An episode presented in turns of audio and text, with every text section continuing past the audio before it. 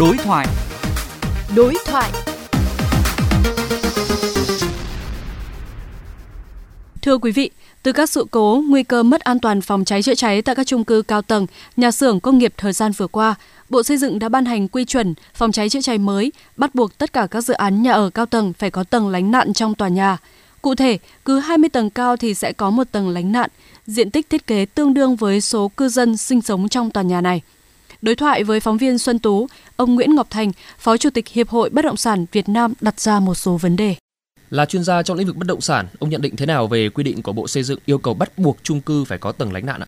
Thì ở đây chúng ta phải đặt vấn đề là đang bắt buộc cái gì và hướng mục tiêu nó đến đâu. Chúng ta thấy còn thiếu những cái quy định để đảm bảo cái an toàn cho cư dân sống trong tòa chung cư này. Trong cái an toàn đó có an toàn về phòng chống cháy nổ. Chính vì xuất phát từ cái này, nhà nước mà cụ thể là Bộ Xây dựng phải đề ra các cái quy định hướng tới các cái mục tiêu đó.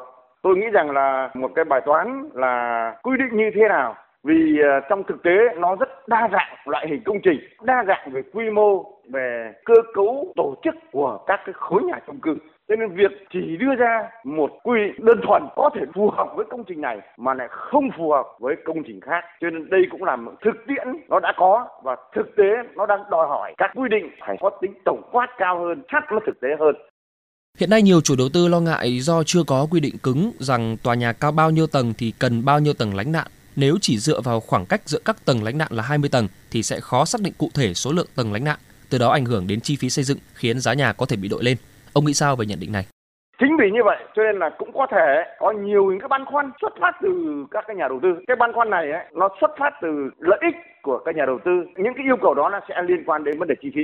Cái đó chỉ là một phần thôi các nhà đầu tư thì đầu tiên nhìn một cách trực diện thì thấy là khi cần phải có thực hiện các quy định thì nó phải đầu tư thêm chi phí. Thế nhưng mà các nhà đầu tư lại chưa nhìn thấy. Cái điều quan trọng là chính vì có những cái chi phí này, tạo ra cái tiện ích này thì tăng thêm giá trị công trình lên. Tôi nghĩ rằng chúng ta phải tôn trọng các cái mục tiêu là an toàn cho người dân. Chúng ta phải tự biết cân đối để tìm ra những giá trị mới lớn hơn khi chúng ta thực hiện đầu tư vào cái an toàn này cho công trình của mình hướng tới chất lượng cao hơn của các công trình nhà chung cư.